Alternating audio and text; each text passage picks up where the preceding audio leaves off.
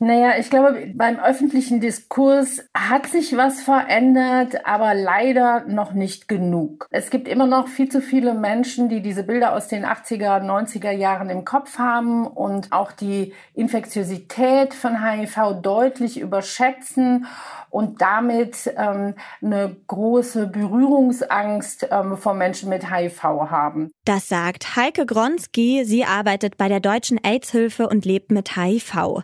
Mit ihren Erfahrungen, die sie hier beschreibt, ist sie nicht allein, denn etwa 90.000 Menschen in Deutschland sind laut dem Robert Koch Institut mit HIV infiziert. Dank großer medizinischer Fortschritte in den letzten Jahrzehnten können die meisten von ihnen mittlerweile behandelt werden und so gut wie beschwerdefrei leben. Doch in breiten Teilen der Gesellschaft ist das noch nicht so richtig angekommen. Mit HIV zu leben bedeutet deshalb für viele immer noch gesellschaftliche Stigmatisierung. Wir fragen uns heute, HIV in Deutschland, wie ist der aktuelle Stand? Es ist Dienstag, der 8. Juni 2021 und ich bin Tina Küchmeister. Hi!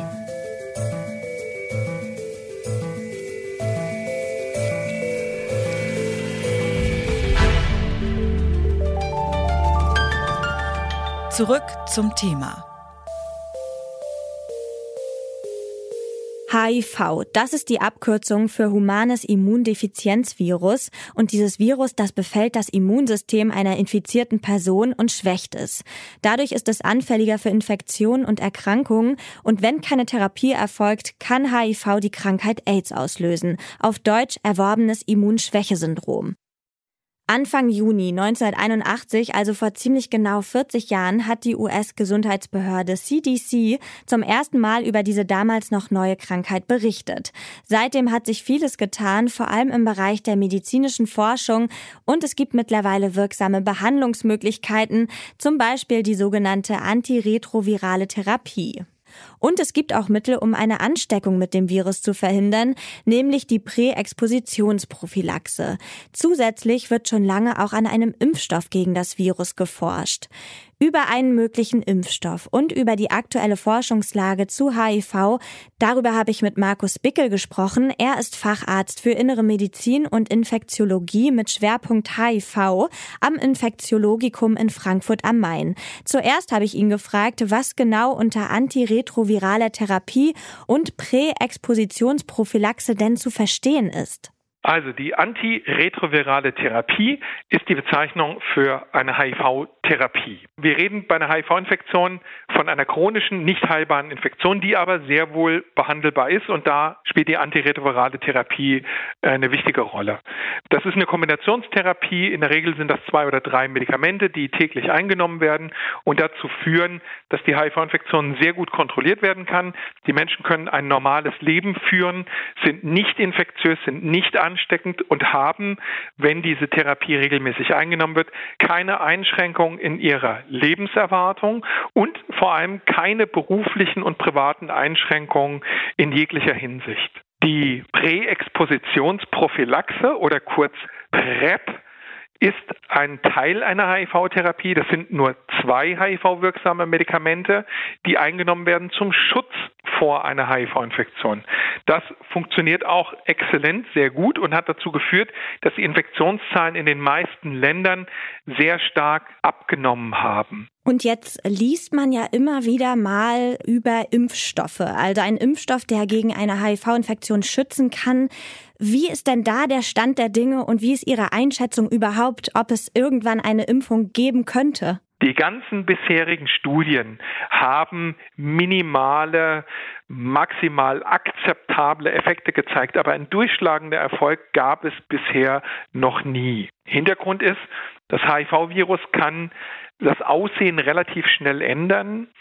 Das ist ein Vorteil für das Virus natürlich, ein Nachteil für uns Menschen und bei den Infizierten kann sich das HIV-Virus in sogenannten schlafenden Zellen, in ruhenden Zellen verstecken.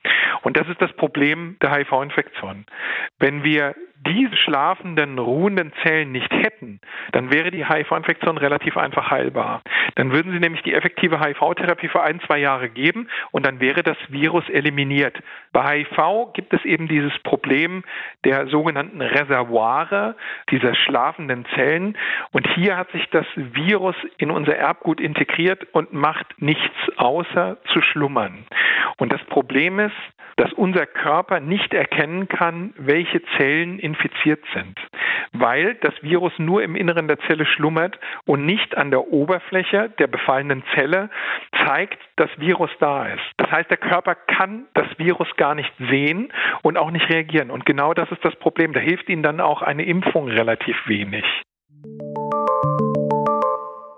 Doch die medizinische Behandlung von HIV und die Vorbeugung einer Infektion mit dem Virus sind nur ein Teil der Problematik. Mehr als die Hälfte der Menschen, die mit HIV leben, haben wegen ihrer Erkrankung bereits Diskriminierungserfahrungen gemacht. Das zeigt eine Studie, die im vergangenen November von der Deutschen AIDS-Hilfe veröffentlicht worden ist. Und die Deutsche AIDS-Hilfe, das ist ein Dachverband, der die Interessen von Menschen mit HIV in der Öffentlichkeit sowie gegenüber Politik, Wissenschaft und Forschung vertritt. Welchen Vorurteilen begegnen HIV-positive Menschen im Alltag? Das habe ich Heike Gronski gefragt. Sie ist Referentin für das Leben mit HIV bei der Deutschen AIDS-Hilfe und ist selbst HIV-positiv.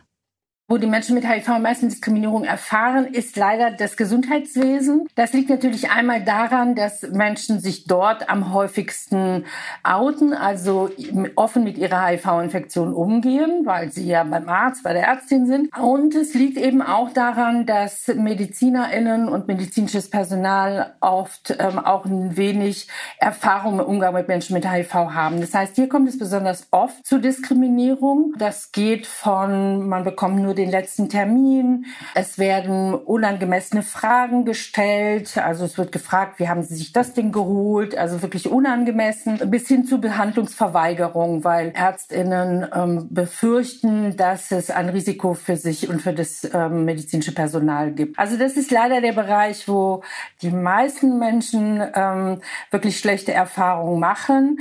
Ähm, und da versuchen wir auch ähm, viel Aufklärungsarbeit zu leisten, aber da sind wir leider noch nicht am Ende angekommen und haben noch viel Arbeit vor uns. Was sollte sich denn Ihrer Meinung nach ändern? Was, was muss getan werden? Reicht Aufklärung aus oder wie ist Ihre Einschätzung? Naja, Aufklärung äh, reicht aus. Naja, also wenn wir alle Menschen erreicht haben und auch so erreicht haben, dass sie es glauben und dass sie das auch verinnerlichen, dann würde es wahrscheinlich reichen. Aber da sind wir bisher noch nicht. Ähm, es gibt schon noch eine Menge Bereiche, wo Menschen mit HIV Ablehnung erfahren. Das ist, wie gesagt, im medizinischen Bereich, aber auch im, im, im sexuellen, im partnerschaftlichen Kontext, dass äh, Menschen auch sexuelle Zurückweisung erfahren. Auch am Arbeitsplatz ähm, haben einige Menschen auch auch ähm, negative Erfahrungen gemacht. Und ich glaube, ein wichtiger Bereich ist auch, dass Menschen auch die Form der Stigmatisierung von HIV auch verinnerlicht haben. Das heißt, sie schämen sich für, ähm, dafür, HIV-infiziert zu sein. Sie fühlen sich schmutzig, sie, ähm, sie fühlen sich schuldig. Und, ähm, und das führt dazu, dass sie eben sehr wenig offen und sehr wenig selbstverständlich auch mit ihrer Infektion umgehen. Ähm, das heißt, das führt dazu, dass viele Menschen im Alltag überhaupt gar keinen Kontakt zu Menschen mit HIV haben, weil sie nicht wissen, dass Menschen mit HIV leben, ähm, auch in ihrem Umfeld. Ähm, und deswegen das Thema, sich nicht mit diesem Thema auseinandersetzen, weil Menschen mit HIV sehr wenig sichtbar sind in der Gesellschaft.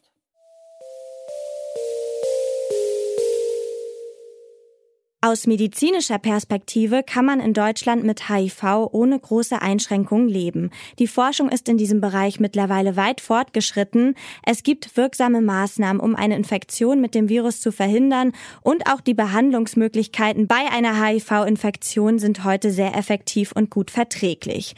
Was den gesellschaftlichen Umgang mit HIV angeht, gibt es aber noch viel zu tun.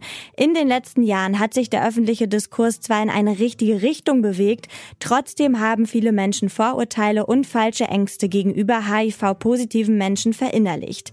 Dagegen hilft eigentlich nur eins, Aufklärungsarbeit. Das war's von uns für heute. Schön, dass ihr dabei wart, an dieser Folge mitgearbeitet haben. Toni Mese, Lina Cordes und Andreas Propeller. Chef am Dienst war Oliver Haupt und mein Name ist Tina Küchenmeister. Ich sag ciao und bis morgen. Zurück zum Thema vom Podcast Radio Detektor FM.